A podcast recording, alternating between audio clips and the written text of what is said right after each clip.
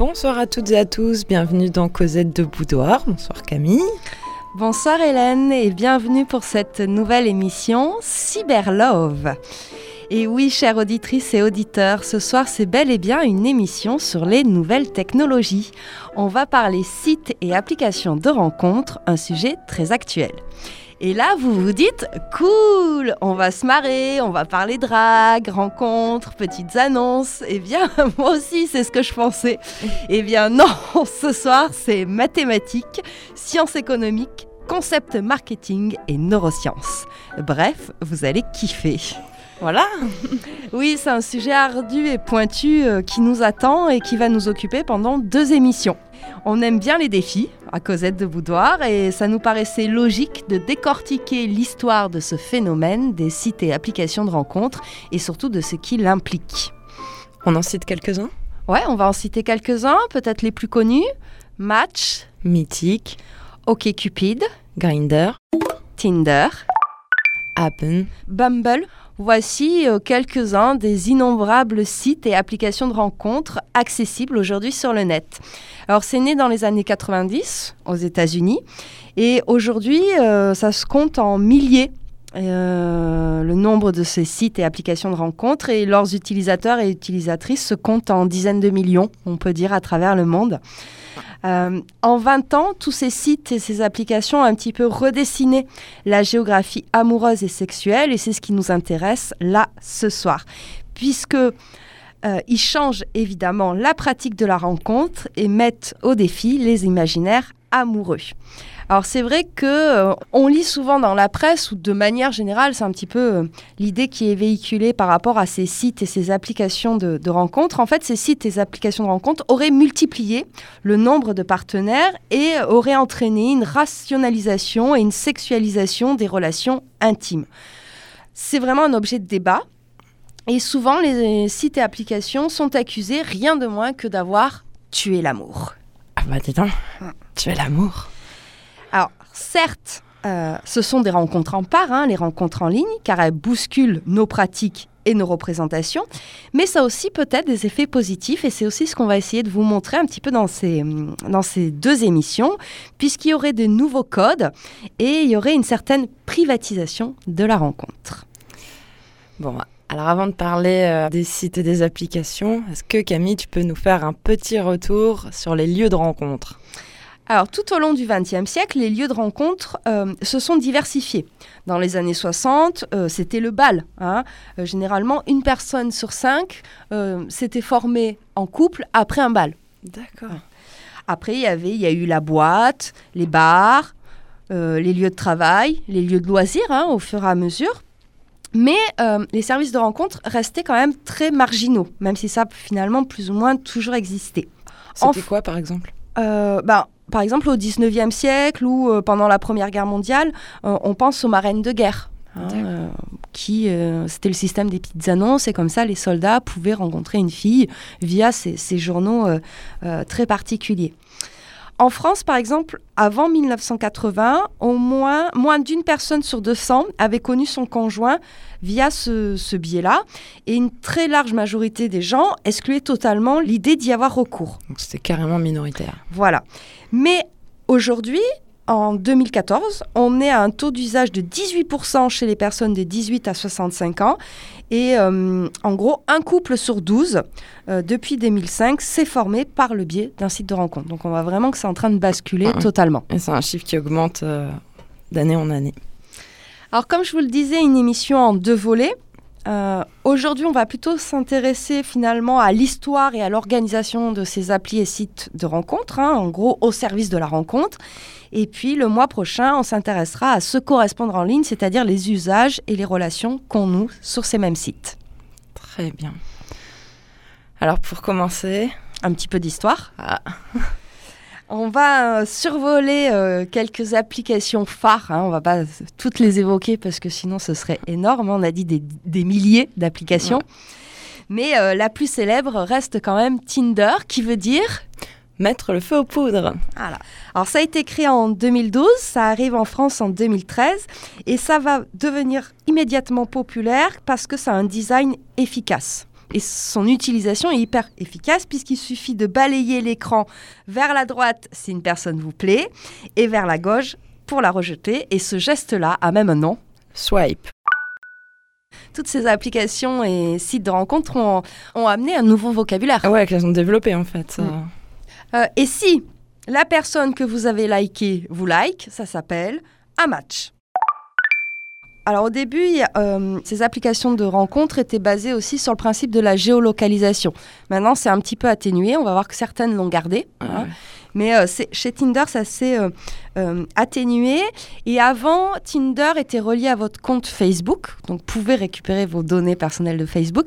Maintenant, c'est c'est séparé. Mais ça, vous inquiétez pas, ça récupère Ouais. quand même vos données personnelles. hein. De toute façon. Là-dessus, il n'y a aucun souci.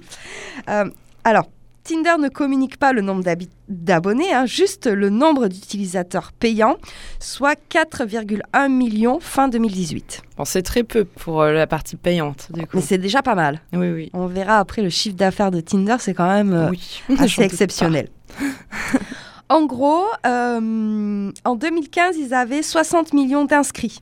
Voilà, là, tu vois, tout de suite, c'est entre ceux qui payent et ceux qui veulent juste faire un tour gratuit. Et on serait à 2 milliards de matchs par jour sur Tinder. Et c'est une application qui est présente dans 190 pays et euh, qui revendique d'être la base d'un million de dates. Alors un date, c'est un rendez-vous euh, par semaine. Alors, la particularité pour la France, c'est que la population française est celle qui a le- les plus longues conversations avant de se rencontrer. The French, they so romantic. Et on est le 44e pays où l'application est la plus téléchargée.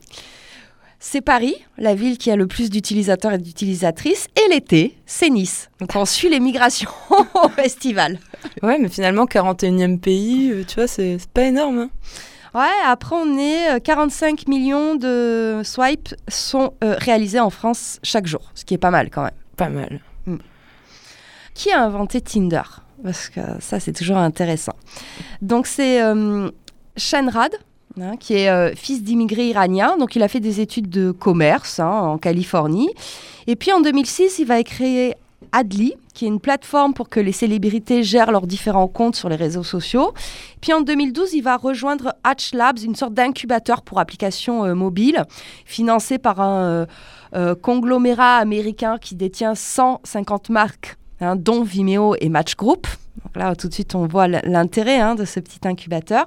Et c'est là où il va inventer, avec une équipe de 5 personnes, Tinder. Et en fait, euh, c'est né comme ça, c'est-à-dire qu'il a un café, une fille lui sourit, et euh, il a envie de la rencontrer. Et il se base sur l'idée d'un double opt-in, c'est-à-dire euh, un thème marketing qui désigne un consentement à deux étapes. C'est-à-dire il faut garantir aux deux individus leur intérêt mutuel avant de leur permettre de communiquer.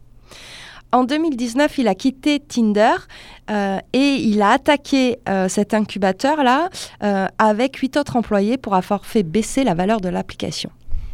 Alors, il y a des grosses histoires de, grosses histoires de sous derrière. Et d'avocats et tout. Voilà. Alors, l'autre grande application très célèbre, c'est Grinder. qui signifie, alors là, il y a plusieurs significations, soit moudre, Mm. soit mouliner, Ouais. soit hacher, soit frotter un pénis contre des fesses. Ah. Voilà. Donc, c'est né en 2010. Là, c'est vraiment le principe de la géolocalisation.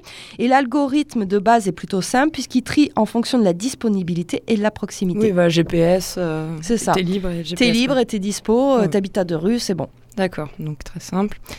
Après, il y a Happen. Alors ça, c'est le concurrent français de Tinder, hein, qui est né en 2014. D'ailleurs, c'est pas du tout connu. Non, voilà.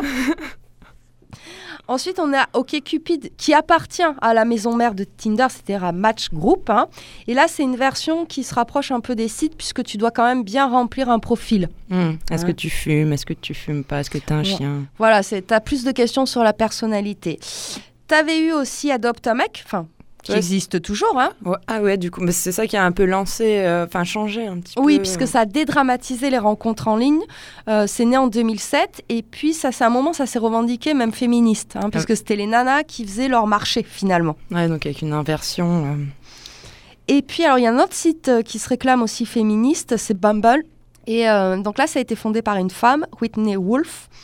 C'est euh, l'ancienne cofondatrice de Tinder. Ouais, c'est ça. Donc là aussi, c'est une appli du coup. Hein. C'est une appli et en fait, dans celle-ci, seules les femmes peuvent prendre l'initiative d'engager la conversation avec les hommes. D'accord. C'est pour ça que euh, euh, la, la cofondatrice, hein, la fondatrice dit que c'est féministe. D'accord.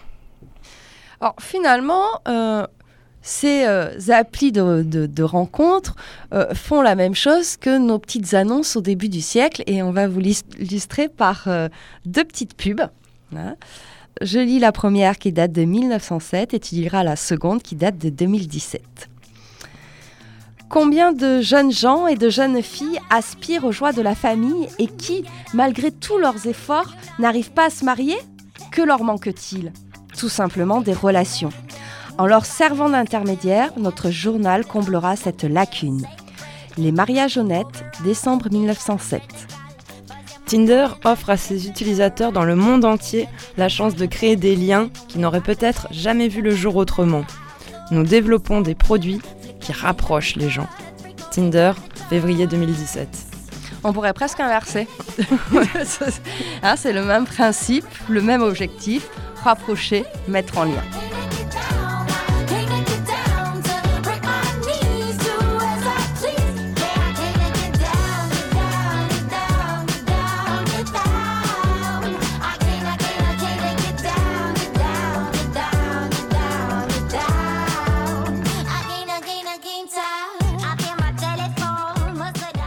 Fait, ces histoires de rencontres, c'est une vieille histoire, parce que là, tu nous cites les journaux, mais aussi la vieille figure que l'on connaît bien, celle de l'entremetteuse.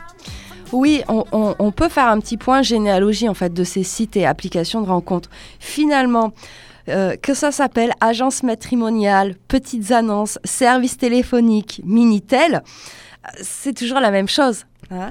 Et c'est toujours à mettre en lien avec la diffusion des histoires des innovations techniques. Il y a d'abord eu la presse, puis après euh, les technologies informatiques, puis après Internet. Alors la première annonce matrimoniale, elle date de 1692, donc 17e siècle. Énorme. Ouais, et c'était anglo-saxon. En fait, c'était des annonces qui paraissaient d'abord dans les journaux à Londres et New York. Eh ben, C'est à mettre en lien aussi euh, avec le changement des pratiques matrimoniales liées à un changement social plus profond. À partir de 1850, l'industrialisation va entraîner un exode rural, hein, donc les jeunes sont loin de leur famille, euh, des communautés, etc. Et euh, donc sont coupés finalement des réseaux sociaux qui avant leur permettaient euh, d'avoir des relations et de recruter son conjoint. Donc là, on est dans un nouvel univers, la ville, on n'a pas les cercles relationnels habituels, donc il faut trouver d'autres moyens de rencontrer, donc les petites annonces. Cosette de Boudoir, Cyberlove. Et puis à partir de la fin du 19e siècle, notamment en France, euh, les petites annonces vont se diffuser largement dans la presse. 1892, c'est le chasseur français qui va rester quand même pendant plus d'un siècle le journal qui publie le plus de petites annonces. Énorme. Et c'est surtout euh, destiné à une clientèle aisée. Ouais. Il faut se rappeler que depuis 1884, euh, le divorce est légal en France. Mais là aussi, euh, les utilisateurs et utilisatrices de ces petites annonces sont particulièrement décriés. hein. Mm. Car pour euh, euh, les mentalités françaises, c'est une approche pragmatique euh, du mariage et on en oublie l'amour romantique. Et c'est exactement les mêmes arguments qu'on trouve aujourd'hui. Ouais, tout à fait, c'est vrai. Ça. Au début du XXe siècle, on peut trouver un conjoint dans quatre contextes principaux. C'est soit le voisinage, soit le travail, soit le bal, soit les visites chez les particuliers. Et ces petites annonces, elles vont un petit peu éclater euh, ces cercles-là de rencontres. Si t'habites à la campagne, c'est tes cousins. À partir des années 60, avec le développement des loisirs et l'allongement des congés, hein, les partenaires se trouvent plus souvent lors des temps libres, les sorties, les fêtes, les discothèques, les lieux publics ou les lieux associatifs aussi. Et puis en 1980 arrive le Minitel. Le Minitel.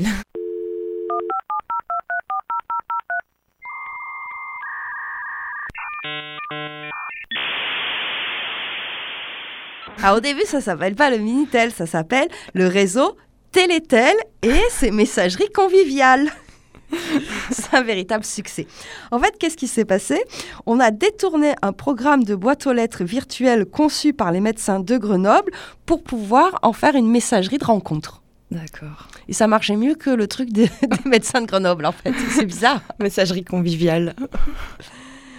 Dix ans plus tard, on compte à peu près euh, 800 plateformes en France. C'est énorme. C'est énorme. hein. Succès euh, tout de suite. Ah, carrément. Et dans ces, euh, ces messageries conviviales, on va garder cette expression que je trouve fabuleuse, la dimension sexuelle était euh, caractéristique. hein. Il fallait se séduire, exprimer des fantasmes, plus que finalement se rencontrer. Donc ça restait essentiellement virtuel en fait. Mais il y avait déjà plus ou moins le principe de géolocalisation. Mm. Puisque tu pouvais avoir, euh, dès 1984, un petit boîtier, un petit boîtier flashing qui s'appelait. C'était un boîtier qui bipait lorsqu'on s'approchait de quelqu'un qui avait un autre boîtier. Mm. C'était hyper discret, tu vois. C'est clair. C'est clair. Alors toi, tu t'es rappelé, et ça j'ai trouvé ça fantastique, Ouais. que Virginie Despentes parlait du Minitel au début des années 90 dans Ouais. son livre King Kong Theory, et en trois pages, tu as trouvé le truc. Ça, ça m'a Ouais. fait beaucoup rire. Je te le lis Ouais. En 91, l'idée de me prostituer m'est venue par le Minitel. Tous les outils de communication modernes servent d'abord au commerce du sexe. Le Minitel, cet avant-goût du net, a permis à toute une génération de filles de se prostituer occasionnellement dans des conditions assez idéales d'anonymat, de choix du client, de discussion de prix, d'autonomie. Ceux qui cherchaient à payer pour du sexe et celles qui voulaient en vendre pouvaient se contacter facilement, se mettre d'accord sur les modalités. Les hôtels payables par carte bleue achevaient de rendre le deal facile à conclure. Les chambres étaient clean, à prix modéré, et on ne croisait personne à l'entrée. Le premier boulot que j'ai fait sur Minitel, en 89, consistait justement à surveiller un serveur. J'étais payé pour déconnecter tous les intervenants tenant un discours raciste ou antisémite, mais aussi les pédophiles, et enfin les prostituées. On s'assurait que cet outil ne serve pas aux femmes qui voulaient disposer librement de leur corps pour en tirer de l'argent, ni aux hommes qui pouvaient payer et désiraient demander clairement ce qu'ils cherchaient, sans passer par la case baratin pour l'obtenir. Car la prostitution ne doit pas se banaliser, ni s'exercer dans des conditions confortables. Et oui, toujours les analyses très pertinentes de Virginie Despentes qui revient sur les débuts du Minitel dans les années 90. Mais c'est vrai qu'il y, a- y a presque il y a une phrase célèbre comme ça que Internet c'est pour le porno en fait. Enfin, que tous les outils finalement pour le sexe. On va rester dans les années 90. Dans les années 90, on assiste à la massification scolaire, donc les jeunes se rencontrent principalement sur leur lieu d'études. Mais avec l'arrivée d'Internet, les sites de rencontres sont parmi les premières plateformes interactives lancées sur la toile, pour preuve Match.com dès 1995. Alors, en France, c'est d'abord le portail web Caramel Ah tu te rappelles Caramel qui inaugure les premiers échanges par messagerie instantanée et qui surtout avait ce principe des salons thématiques. Hein? Donc c'était des salons, tu te connectais en fonction de ce que tu recherchais. Donc on vous, avait fait, on vous a fait un petit florilège des meilleurs. Alors moi j'ai trouvé Minet gay pour homme mûr, Sexe à la Réunion. homme en porte-jartel, Air de repos. maître rebeu, Esclave gay. maman son tabou. Secrétaire pute. Voilà. Et donc, dans ces salons thématiques, les principales informations qui sont échangées, c'est les informations ASV, âge, sexe, ville. Simple. Mais en fait, euh, Tinder, c'est toujours ça. Hein Ouais. âge, sexe, ville. Ouais. Alors, rappelez-vous, on avait netclub.fr, En 97, amoureux.com en 98, mais surtout, le 3615 là, Ula. qui va devenir ula.com en 2000. Et ouais, les pubs sur les bus et tout, tu te rappelles? Ouais, moi je me rappelle surtout des affiches sur les, euh, Les abribus? les abribus, tu Ouais, vois, ouais. ou même les trucs un peu crado de grange. Et, tu vois, Euh. l'affiche, elle avait décoloré et tout. 2002, c'est l'arrivée de mythique.fr. Ah ouais. hein. Et en 2008, on compte, on compte 1000 1045 sites en France. Mais en 2013, 37% ont disparu, puisque, forte concurrence, Mm. seuls les plus gros vont rester. Et 2010, c'est, euh, ça correspond finalement à l'arrivée massive des applications. hein. Le premier, c'est Grinder, qui était lancé pour les hommes gays avec ce principe de géolocalisation. hein. Et puis, au fur et à mesure, les changements de support vont s'accompagner d'une évolution du contenu, moins de texte, plus d'images. Hmm. Est-ce que c'est pas un peu consumériste Ah, tout ça? Hein voilà. C'est le plus gros reproche qui est fait aux sites et applications de rencontres, ce serait que ça entraînerait un rapport consumériste aux autres. C'est vrai que jusqu'en 2016, l'application Tinder proposait après chaque match soit d'envoyer un message pour continuer à jouer, Mhm. keep playing, et à partir de 2016, on a changé puisque c'est désormais hein, continuer à chercher, keep sweeping. Ouais, donc il faut pas se déconnecter en fait. Mm. Alors, on les accuse de marchandiser les rencontres et l'intime. Pourtant, il n'y a aucun échange financier. Des adultes consentants qui veulent se rencontrer. Pour certains euh, chercheurs et chercheuses, euh, notamment en sociologie hein, ou, en, ou en sciences sociales, c'est quand même organisé comme un marché régi par la concurrence, puisqu'il faut qu'on te swipe avant les autres. Ouais. Eh oui. hein. Et donc ce calcul et ce marketing de soi, hein, puisque tu te, tu te présentes comme un produit, Tu te vends quoi. tu te vends, aurait pour conséquence une rationalisation inédite des comportements amoureux et sexuels. Et là, c'est vraiment la théorie d'une chercheuse qui s'appelle Eva Ilutz. hein, et elle, elle va très loin puisqu'elle dit que la société capitaliste a fait de l'amour un marché avec des gagnants et des perdants. Et euh, évidemment, sur ce marché, hein, euh, celles qui se présentent comme une marchandise, ce sont les femmes hétérosexuelles en quête de relations. Et c'est elles qui occupent la position la plus faible sur le marché, puisque celui qui occupe la plus haute, c'est évidemment l'homme blanc hétéro. Qui gagnent plus de fric. Les hommes, eux, utiliseraient leur prouesse et le nombre de partenaires pour se sentir validés hein, au sein de ce qu'on a toujours la maison des hommes ou une sorte de consensus euh, euh, machiste ou euh, masculiniste. Alors c'est ce qu'on va retrouver dans cet extrait d'un documentaire qui s'intitule Love Me Tinder, hein, qui a été diffusé il y a 2-3 ans, hein, qui est pas mal du tout, qui dure euh, une bonne petite heure, mais nous on va juste euh, vous faire écouter un petit extrait où on a deux utilisateurs, hommes, blancs, hétéros, qui discutent. J'ai fait un calcul simple. J'ai vu un petit peu comment marchaient les filles. J'ai vu qu'elles matchaient à peu près une fois sur 30.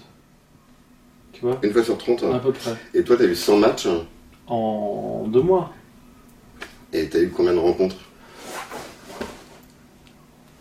Je dirais euh, 20-25. Ouais, C'est pas mal. hein. J'ai beaucoup débité. À une époque où j'étais vraiment au maximum de. Il y a eu un jour, j'ai vu, j'ai pris des verres comme ça avec quatre filles différentes, si tu veux. quoi. C'était l'usine. Je me suis dit, mais où je vais là, si tu veux? C'était drôle. Et j'étais assis en face d'une fille un jour, et elle me racontait sa vie, et je me suis dit, mais combien de filles m'ont raconté leur vie ces derniers temps. Ça, ça n'avait plus de sens. Je te dis 20-25, mais c'est sûrement plus quand je réfléchis. Voilà. Ils, sont, ils semblent dépassés. Complètement accro. Alors c'est vrai que euh, ça rejoint un peu euh, ce que dit euh, la chercheuse Eva Illout, ça rejoint aussi les, théories de, Bourdieu, hein. c'est qu'il y a aussi une domination, alors certes économique, hein, voilà, mais aussi symbolique. Puisque les hommes n'ont pas l'obligation d'exister socialement à travers le mariage ou le couple, hein, comme c'est encore très très présent pour les femmes dans nos sociétés, donc ils peuvent profiter plus longtemps de la légèreté du jeu du dating. Et donc là, on commence à voir des inégalités au niveau euh, des usages de ces applis et sites de rencontres. Bon, surtout, on voit qu'il en fait part. C'est ça qui est important. Oui, hein, les sociabilités. Voilà. Alors, pour de nombreux médias, c'est vraiment considéré comme un signe du temps. Hein. En gros, ce serait un petit peu ces applis et sites de rencontres, serait le cheval de Troie qui ferait entrer les logiques économiques, donc capitalistes, hein, dans la sphère de l'intime. Et on parle même de capitalisme émotionnel. Ouais. Comme si le capitalisme, enfin bon, avait attendu Tinder Oui, non. pour s'emparer de nos vies intimes, tu vois. oui, c'est vrai, c'est vrai. Très bonne remarque.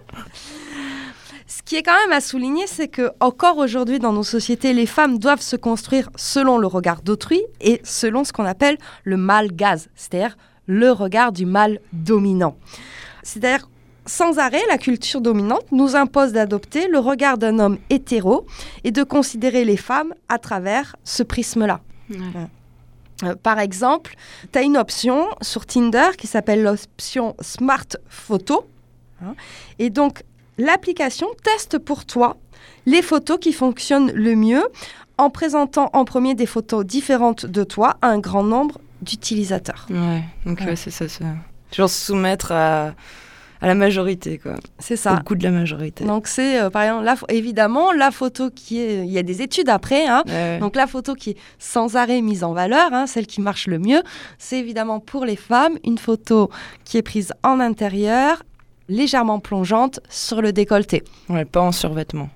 Non. Pas en jouant au foot, non. Non. Non, non. Par contre, pour les hommes, la photo qui marche le mieux, c'est lorsqu'ils sont en train de faire des activités euh, sportives Ouais. ou avec un animal dans les bras. Comme ça, ils sont tendres. Voilà. Et nous, on est émus. Donc de si ça, tu quoi. joues au foot avec ton petit chat dans les bras, c'est bon, la photo, elle est nickel. Parce que forcément, un mec qui tient un chaton, c'est un mec bien. bah ouais. Certes, on peut reprocher à ces applications, etc., d'avoir fait rentrer le capitalisme dans l'intimité, mais comme tu disais, ça fait bien longtemps qu'il est rentré, hein, le capitalisme. Mais c'est surtout, il faut pas oublier, c'est un marché conventionnel, en fait. Ouais, un marché comme un autre. C'est ça, ces sites et ces applis, leur objectif, c'est pas de vous faire rencontrer l'âme sœur, c'est de faire de la thune. Voilà. Donc, les relations intimes sont travaillées, hein, sont, voilà, comme des logiques économiques très classiques. Sauf que ces sites et applis véhiculent quand même une certaine conception des relations amoureuses et sexuelles, et surtout des rapports de genre dont ils sont porteurs. Alors avant de s'intéresser à ces stéréotypes qui sont véhiculés, moi je vous propose qu'on s'écoute un petit morceau de Philippe Catherine, qui est euh, sur ce morceau-là avec L'homme pâle.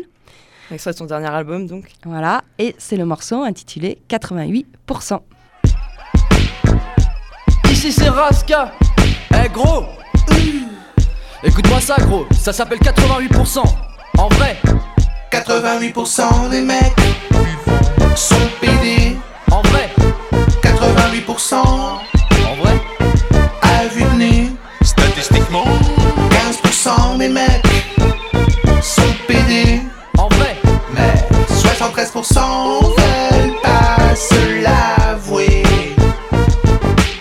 Mourir que de coucher avec un homme. J'aurais trop peur d'aimer ça. Laissez-moi dans la vie que je connais. Aucune envie de regretter mes actes. J'enchaîne les filles comme Leonardo. Et je me sens à nouveau normal. C'est sûr que ça m'excite pas trop, mais je me trouve beaucoup plus cool en hétéro. Oh que ce monde est mal fait. Moi j'ai toujours tout bien fait. Pourquoi ça me fait toujours ce drôle d'effet quand je vois des hommes faire du sport? On dirait bien que mes désirs se sont trompés de corps. Dans ma tête, certaines pensées sont pas les bienvenues. Et c'est mon problème si je préfère vivre en les repoussant. Je veux bien même redevenir pauvre, aller en tôle ou perdre un bras. Mais pitié, laissez-moi dans les 12%. 88% des mecs sont pédés. C'est souvent. 88%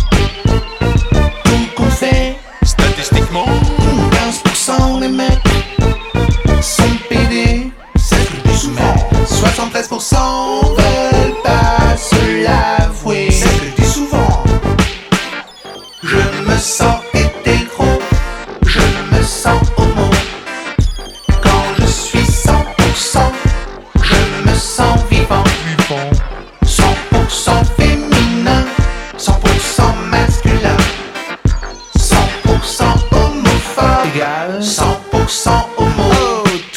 casser de l'homosexuel, tu veux rejeter ton côté homosexuel, comme celui qui se moque de riches, a envie lui aussi d'être riche.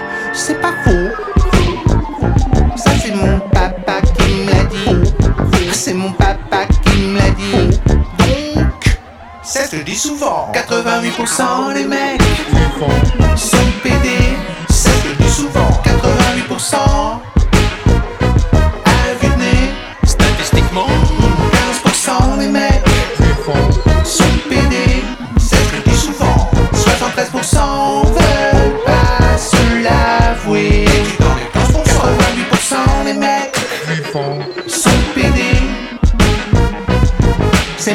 Doigt qui me l'a dit.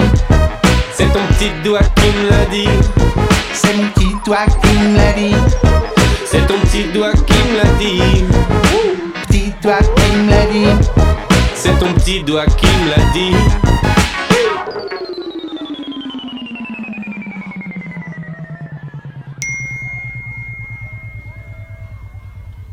Viens, viens dormir en cuillère. Toi devant, moi derrière. Viens, chien. Et voilà, Philippe Catherine de retour dans Cosette de Boudoir, cette spéciale Cyber Love. On s'est arrêté euh, sur le fait que ces applications et sites de rencontres véhiculent euh, des clichés finalement et des stéréotypes de genre. En effet, ils produisent de nombreux discours convenus puisqu'ils sont organisés selon l'opposition traditionnelle entre sexe et amour. Du coup, ça va donner naissance à deux services, donc deux produits bien distincts. On a les espaces sérieux avec une image épurée et pudique, nuances de clair, tonalité sobre, préférence pour le bleu, le blanc, le gris, touches de rose et de rouge, symbole de l'amour et de la passion, flèche, cœur, couple, ça c'est un petit peu en, en com ce qu'on va voir. hein. D'accord, donc premier type de site. Voilà. Voilà. Et ensuite, il y a les espaces et les sites sexuellement explicites à la publicité provocante, couleurs foncées et chaudes, prédilection pour le noir, le rouge, le violet, figures de tentation comme le diable, les pommes, les masques, femmes seules, blondes ou rousses dénudées. D'accord. Voilà, au cas où, voilà, pour être sûr que tu te plantes pas quand tu choisis. Léopard. voilà. Et évidemment, la majorité de ces sites ou de ces services sont Il y a sans arrêt une présomption d'hétérosexualité, plus une vision différentialiste de la sexualité des hommes et des femmes. En effet, les concepteurs opposent une sexualité des hommes envisagée comme une sexualité pour soi, associée à une libido importante, et celle des femmes est considérée comme une sexualité relationnelle, davantage effacée et associée au cadre conjugal. Voilà. C'est pour ça qu'ils utilisent des espaces épurés. C'est dans cette idée qu'il faut rassurer les femmes Voilà. sur les rencontres qu'elles vont faire. Qu'elles vont trouver un amoureux. Voilà. Doux. Avec qui faire des tartes aux pommes le dimanche. Et un petit chat dans les bras. voilà le chat, c'est hyper important. Mais c'est un peu comme euh, le principe des boîtes de nuit, on en discutait, c'est que ces sites-là ont beaucoup de mal à attirer les femmes. Donc, on va faire en sorte de le rendre le plus safe possible. D'accord, ouais, ouais. Elles mettent plus de, de temps en fait à franchir le pas ou. Ouais, parce qu'on on, on- on pense que les femmes seraient moins intéressées, mais pourtant, la pression sociale euh, sur la vie amoureuse et le couple est beaucoup plus forte chez les femmes dans nos sociétés. Mm. Il y a plein de paradoxes. Et puis, sur ces sites, on va véritablement reprendre hein, le mythe de la galanterie, c'est-à-dire le don. C'est-à-dire, une fois qu'on a discuté, on va ensuite euh, fixer une rencontre et là, on va retrouver l'achat de fleurs, le resto, le ciné. hein. Et donc, après, s'il y a eu don, il y a eu contre-don. Donc, c'est l'accès. Le contre-don, c'est l'accès à la À sexualité. la chatte. Voilà, à la sexualité des femmes. Faut vraiment relire King Kong Theory, hein, c'est intéressant. Alors, pour preuve qu'on est vraiment dans quelque chose de très euh, hétéro-orienté, c'est que la population lesbienne dispose de très peu de services de rencontre. Hein. les entrepreneurs, les concepteurs considèrent que les lesbiennes sont une cible risquée. Ouais, c'est étonnant à la limite qu'il y en ait moins que les sites hétéros. On se dit ok c'est une question de ratio par rapport à la population, mais pourquoi il y en a moins que des sites euh, gays mâles, tu vois? Parce qu'on a du mal à penser une sexualité entre femmes, voire imaginer une sexualité sans hommes. Sans pénis quoi. Sans pénis. voilà. Non, c'est pas possible. Donc on est vraiment hein, sur ces sites dans une sorte d'entre-soi masculin, finalement. Hein, et c'est ce que tu disais, parfois, feignant d'être des sites de rencontres, c'est presque des nouveaux genres de sites porno. Donc finalement, ces rencontres en ligne, hein, pour conclure cette première partie, sont une affaire d'hommes. Ce sont des concepteurs hommes qui s'adressent à des clients hommes, cherchant à répondre en premier lieu à ce que veulent des hommes, avec tous les clichés possibles. hein. Qui le mettent dans une banque tenue par des hommes en Suisse, dirigée par des hommes. je plaisante, je plaisante. On va se recentrer Camille maintenant. Fini les bêtises. On va parler technique, fonctionnement. Et là, c'est là où on parle maths. Merde. Oh non, oh non, s'il te plaît. Eh oui, on va parler algorithme. Pas longtemps. Pas longtemps, mais on est obligé d'en parler. Il y a une chercheuse euh, française qui s'est intéressée à l'algorithme de base de l'application. Alors cet algorithme a été créé en 2009, puis a été renouvelé en 2013. Et en fait, elle, pas, on n'a pas accès, si vous préférez, à cet algorithme, mais on a accès au brevet déposé par Tinder qui explique le fonctionnement de cet algorithme. Et donc elle, c'est ce qu'elle a analysé, ces brevets. D'ailleurs, euh, elle a tout... euh, Disséqué. Ouais, et c'est, je sais pas comment, euh, le temps qu'elle a dû y passer parce que c'est énorme ce qu'elle arrive à en sortir. Puis j'imagine la complexité de li- ce que ça doit être de lire un brevet. ça va être un truc. Et donc pour elle, elle dit, on est vraiment sur un modèle patriarcal des relations hétérosexuelles. Puisque l'algorithme laisse la possibilité de favoriser la mise en relation d'hommes plus âgés avec des femmes plus jeunes, moins riches et moins diplômées. Alors, j'ai deux petits extraits du brevet déposé par Tinder. Et ça, c'est vraiment ce qui est écrit dans le brevet. Premier extrait. Donc, il, il parle de, de personnes un peu fictives. Donc, euh, l'homme s'appelle Harry et la femme s'appelle Sally. À titre d'exemple uniquement, imaginons qu'Harry et Sally sont deux utilisateurs inscrits au service. Dans cet exemple, Harry a 10 ans de plus que Sally il gagne 10 000 dollars de plus qu'elle par an et il est titulaire d'un master, tandis que Sally s'est arrêtée à la licence.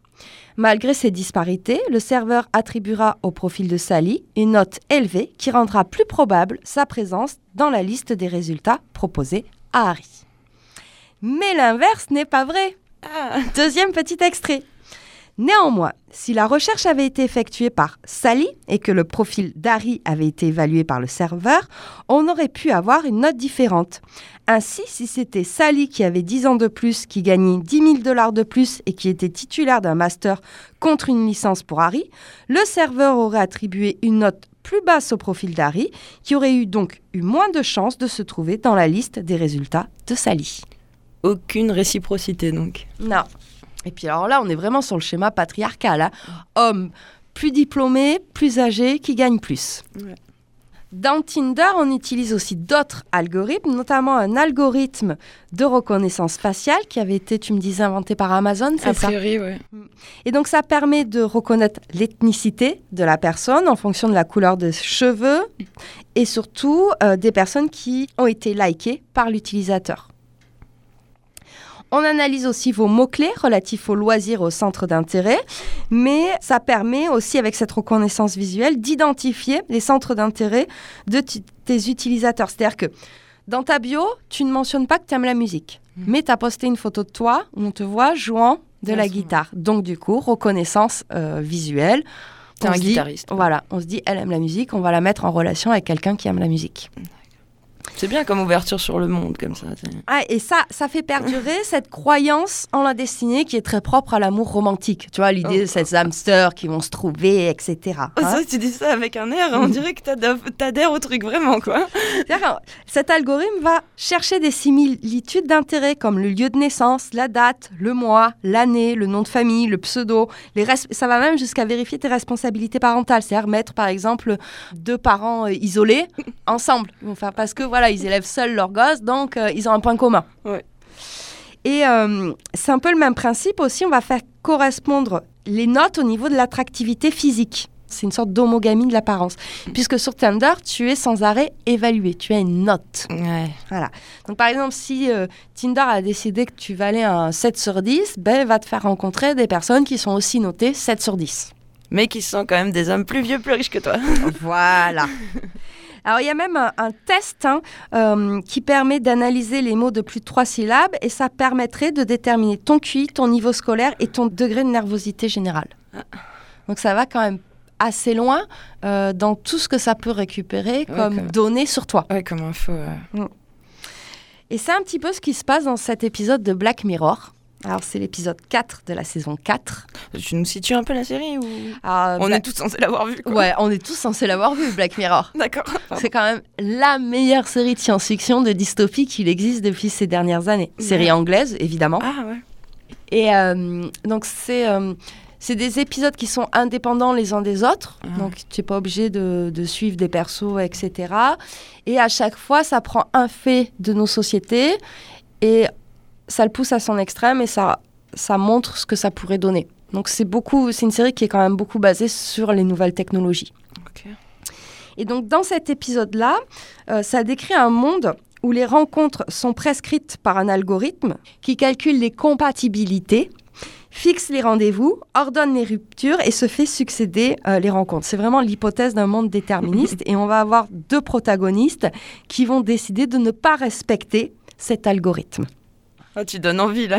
Ben, on s'écoute un petit extrait du coup Allez. So, shall we check our expiry date? On three, two, one, go. 12 hours. Yeah, 12 hours. Okay. Bit, um, Yeah. bit short. It is a bit short, isn't it? I used to think that love could Must have be been mental before the system. I mean, are we just meant to go at it? Define go at it. Fucking hell. But then you Always find your perfect match. It really does work. Another relationship. Coach, is this a mistake? Everything happens for a reason. Un extrait de Black Mirror. Et c'était l'épisode On the DJ. Petit extrait musical? Oui, tout à fait. Stromae. Carmen. L'amour est comme l'oiseau de Twitter. On est bleu de lui seulement pour 48 heures. D'abord on s'affilie, ensuite on se follow. On en devient fêlé et on finit solo. Prends garde à toi. Et à tous ceux qui vous like, les sourires en plastique sont souvent des coups d'hashtag. À toi. Ah les amis, les potes ou les followers, vous faites erreur, vous avez juste la cote. À toi.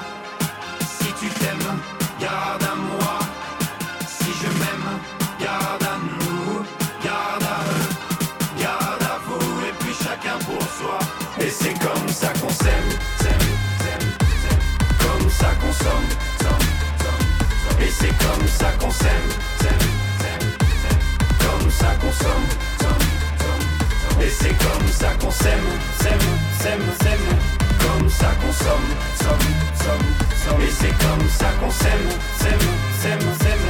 Comme ça qu'on somme, somme, somme, somme. L'amour est enfant de la consommation. Il faudra toujours, toujours, toujours plus de choix. Voulez, voulez-vous des sentiments tombés du camion? L'offre et la demande pour unique et seule loi.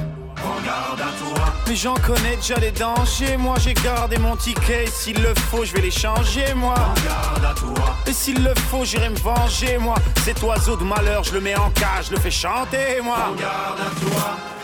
Si tu t'aimes, garde à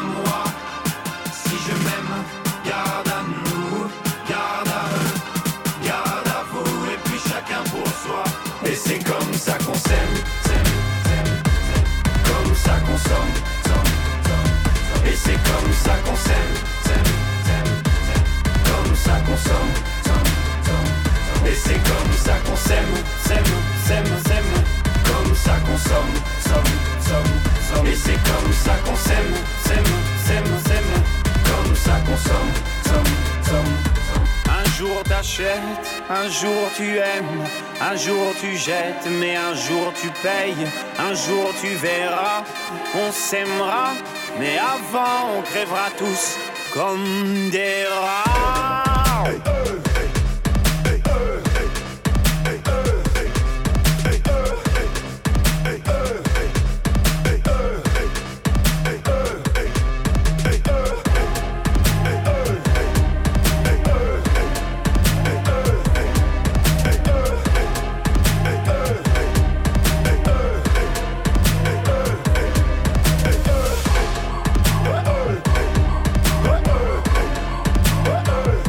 Cyberlove, Cosette de Boudoir, s'intéresse aux nouvelles technologies.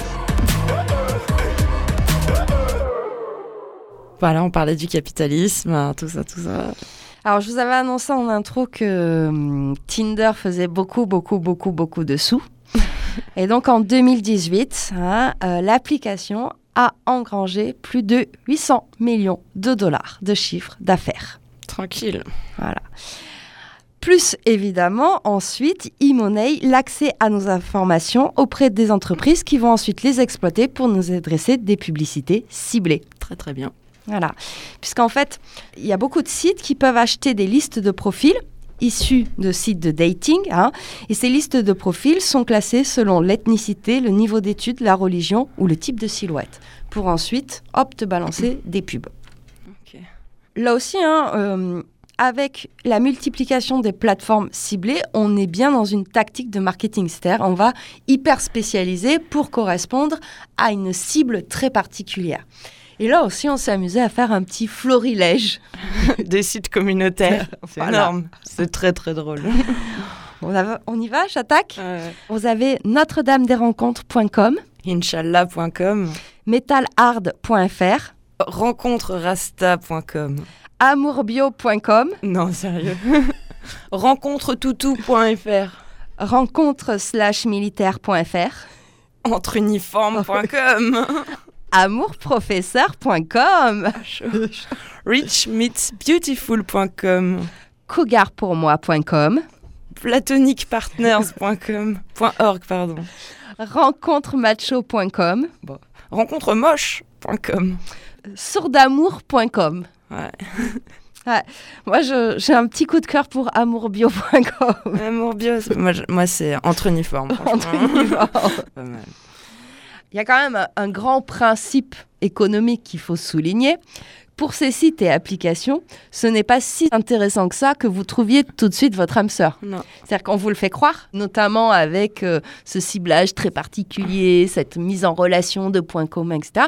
Mais au fond, ils veulent surtout pas que vous trouviez l'âme sœur, parce que tant que vous êtes sur le site, c'est là où ils font de la thune. Ouais.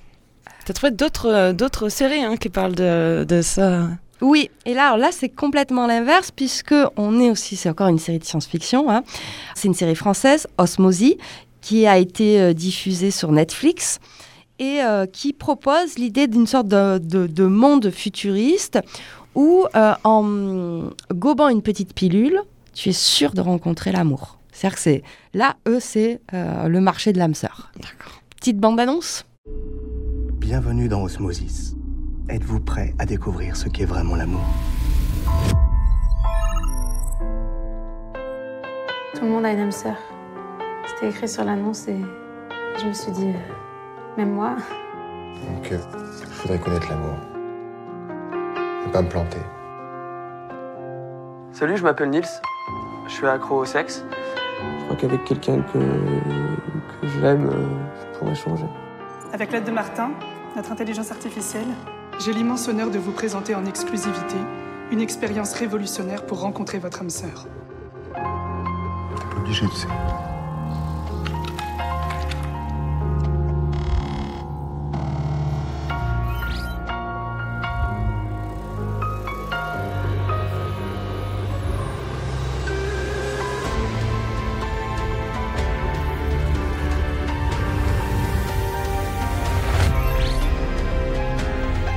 Tu participes à un protocole d'étude. Et dans toute étude, il y a une marge d'erreur.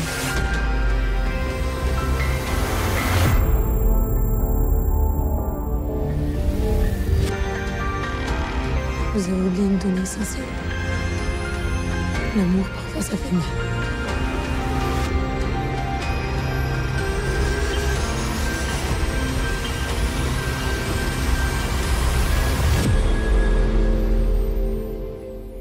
Alors, pour une fois, c'est une bonne série française. Ouais. Ouais, je- Elle a été rachetée par Netflix, donc c'est qu'il y avait un truc.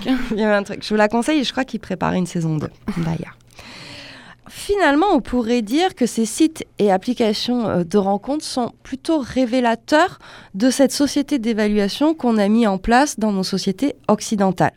En fait, il y a un sociologue, Thorsten Pitz, qui s'intéresse particulièrement à ce mouvement, hein, euh, le swipe. Et euh, Donc le fait de bouger sur ton écran. à euh, droite ou à gauche si tu veux ou tu veux pas. Et pour lui, quand tu swipes, il se joue quelque chose de très complexe et qui est gorgé d'enjeux sociologiques. les utilisateurs se construisent finalement une fiction sur les potentiels partenaires qu'ils trouveront sur l'application. Et ces anticipations de se dire, bah attends, je, je vais peut-être avoir tel ou tel mec ou telle ou telle nana, les poussent à se présenter d'une façon ou d'une autre. Donc, face à un profil, avant même de swiper, ils anticipent également si eux-mêmes plairont à la personne ou quelle opinion l'autre personne aura d'elle. Donc en gros, tu vas anticiper euh, le fait que l'autre te valide. Donc c'est un truc euh, complètement tordu, quoi. c'est un serpent qui se. Parce que tu es sans cesse, tu es sans arrêt en train de toi t'évaluer et d'évaluer les autres. Et donc tout ça, ça valorise l'ego. Ça le flingue si on est pessimiste. Ah oui, si tu as une mauvaise estime de toi. ouais, c'est clair. Ça te- Mais de manière générale, ça valorise plutôt l'ego. Puisque on a vu, hein, donc on fait des groupes en fonction de ce qu'on appelle le success rate, hein, cette note interne à Tinder, hein, qui te permet si tu voir si tu es plutôt en haut du panier, et tu auras du coup des profils haut du panier, hein, ou si tu es plutôt en bas. Et à l'intérieur de ce pôle, on va créer d'autres pôles qui vont être euh, et les profils vont encore être hiérarchisés par un autre algorithme qui distribue des bonus et des malus et qui réévalue sans arrêt. Et donc, tu vas avoir une notation en fonction de ta désirabilité. C'est ce qu'on appelle l'ELO score. Hein, à la base, c'est un terme qui désigne euh, le classement des joueurs d'échecs. Ouais. Hein En fonction pour euh, les, les classer selon leur niveau, c'est ça? C'est ça. Et c'est un truc qui est très très utilisé dans tout ce qui est jeu hein, pour classer les, les joueurs. Mais en gros, c'est une cote qui est attribuée à chaque individu en fonction de ses performances passées. Et donc, cet Elo score affecterait l'ego des hommes en les mettant en position féminine, c'est-à-dire que les hommes doivent s'évaluer sur un marché concurrentiel, ce qu'on demande aux femmes depuis des siècles, en fait, hein, dans le marché euh, matrimonial. C'est-à-dire toujours en train de se mesurer, elle est plus belle que moi, elle est moins belle, etc. Et donc, c'est en fait, c'est intégrer le fait qu'il faut se self-objectiver, tout simplement. Et Tinder l'a poussé très loin, hein, cet Elo Score, puisqu'on a un Tinder Select, c'est-à-dire un Tinder spécial VIP. Donc c'est né en 2017, c'est accessible uniquement sur invitation, et ça réunit la crème de la crème des célibataires, en gros des top modèles et des PDG. Donc des filles belles et des mecs riches, quoi. Exactement. pas- tu, tu vois, on a, là, on veut pas de réciprocité non plus, en fait. Non. Et alors, quand tu fais partie de ce Tinder Select, tu as plus de matchs et ton profil est montré à plus de personnes qui sont évidemment plus riches. Ah, N'oublions pas. Alors, Tinder refuse euh, de communiquer sur ce groupe euh, fermé. Hein. Et donc, pour rejoindre ce groupe Select, soit il faut travailler chez Tinder, soit avoir un, un profil super Select qui te permet d'être invité. Ou payer, du coup. Et Ah, même, euh, même pas, quoi. alors, si tu as une option payante qui s'appelle le Tinder Gold et qui permet de voir qui t'a liké et de booster ton profil. Ah, Et ça coûte 15 euros par mois. ok. Alors, il y a eu, on parlait des, des sites communautaires très spécialisés, ça a été carrément le fonds de commerce de certaines applications. Je pense à l'application, enfin plutôt au site de rencontre Attractive World pour célibataires exigeants. Et là, tu es entré dans la communauté que sur cooptation. Ouais. Donc là, on est bien sur le principe euh, euh, de l'homogamie. Et endogamie, on se marie dans un même lieu géographique, mais surtout dans, le- dans une- un même niveau social. Très important. Alors, cette idée de Hello Score, de notes qu'on t'attribue, on retrouve ce principe-là dans un autre épisode de Black Mirror. Les- fan, hein, quoi Ah, c'est- c'est mon support pédagogique, en fait, Black Mirror. c'est l'épisode 1 de la saison 3, qui est intitulé Nosedive. Et en fait, euh, tu, es, tu vis dans une société où tu as des petites étoiles qui te sont attribuées.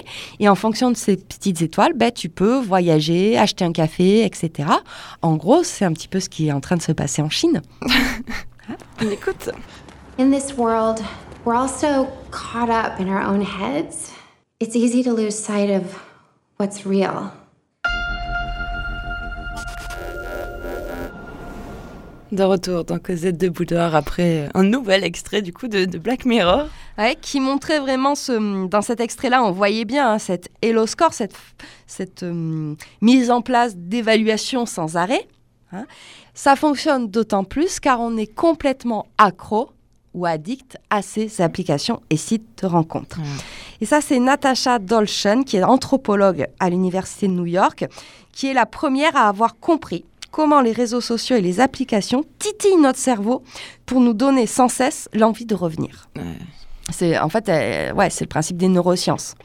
Pour elle, toutes ces applications, mais comme une grande partie des réseaux sociaux, sont euh, basées sur le mécanisme psychologique le plus puissant de l'addiction, c'est celui de la récompense aléatoire et variable. C'est le principe des machi- machines à sous. C'est-à-dire que tu gagnes une fois, mais tu joues sans arrêt pour regagner, mais tu sais pas quand tu vas gagner, donc tu es complètement accro. Tu sais, ils font des tests sur des souris. Ben, c'est exactement ça. Et Arte avait fait un- une super série de, de petits documentaires qui durent 5-6 minutes. là. Cette série s'appelle Dopamine.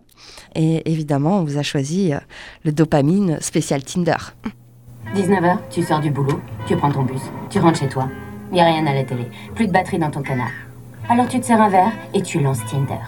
Trop moustachu, trop musclé, trop humide, trop équipé, trop sale, trop propre, trop intello, trop.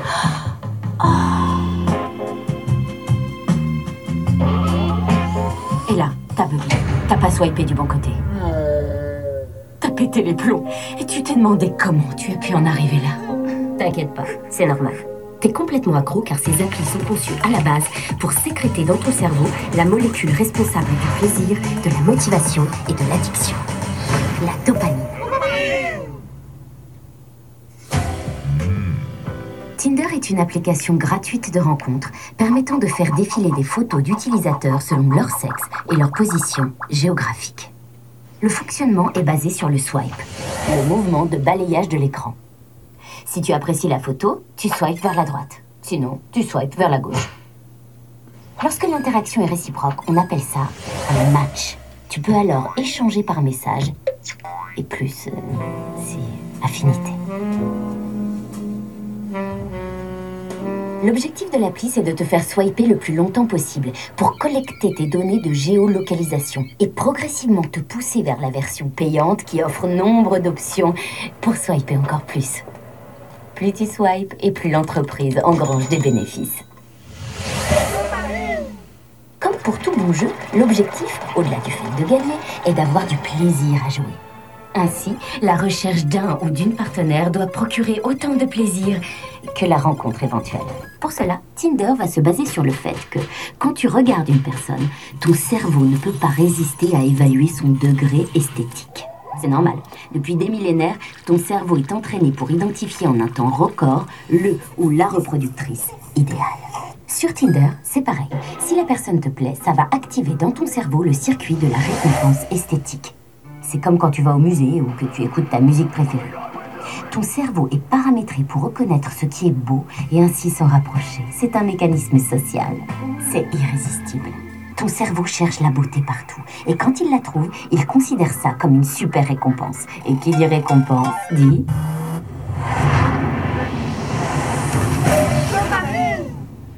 voilà. Donc là, vous avez bien compris comment ça agissait directement sur notre cerveau. Faites gaffe, moi je suis devenue accro à la série dopamine. hein. Tellement c'est bien fait. Tu es très sensible aux addictions, Camille. T'es comme les petites souris, là. Oui. Donc du coup, moi je suis complètement accro à cette série.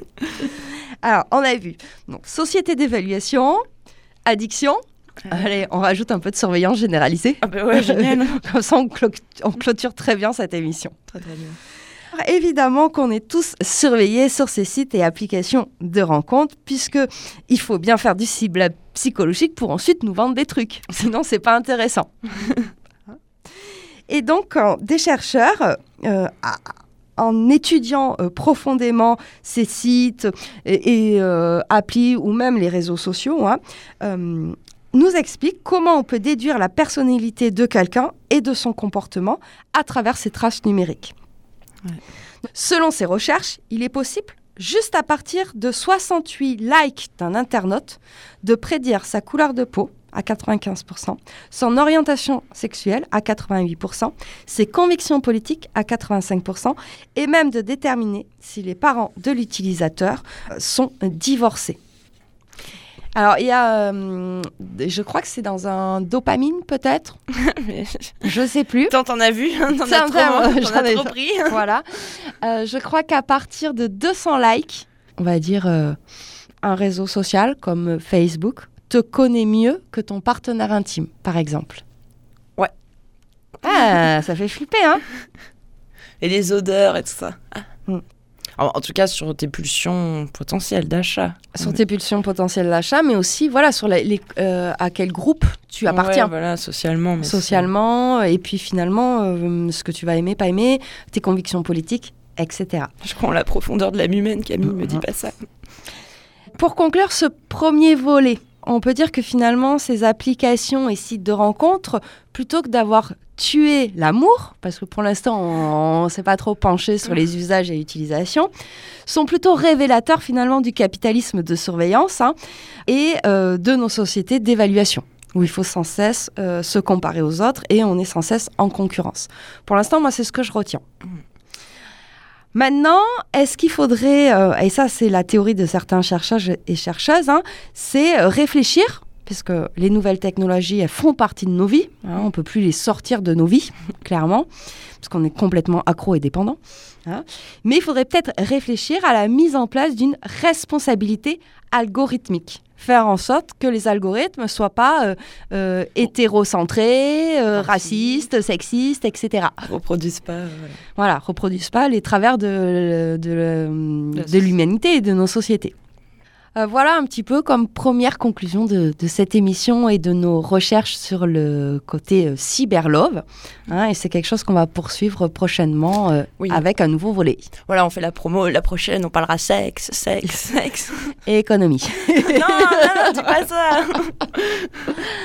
En tout cas, cette émission a été préparée avec L'amour sous algorithme de Judith Duporteil, euh, Les nouvelles lois de l'amour de Marie Bergström, Sex Friend de Richard Meneteau.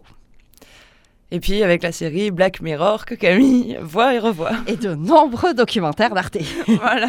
J'en ai plein d'autres à vous montrer. Du coup, merci beaucoup Camille. Je te souhaite une euh, très bonne fin de soirée ainsi qu'à toutes nos auditrices et auditeurs. Merci Hélène. Et puis vous pouvez écouter et réécouter notre émission sur euh, la page Décibel FM, nous suivre sur la page Facebook et évidemment vous connecter à notre compte Instagram. Et comme je suis addict à tout ça, n'hésitez pas, ça fera du bien à ma dopamine. Bye bye. Bye.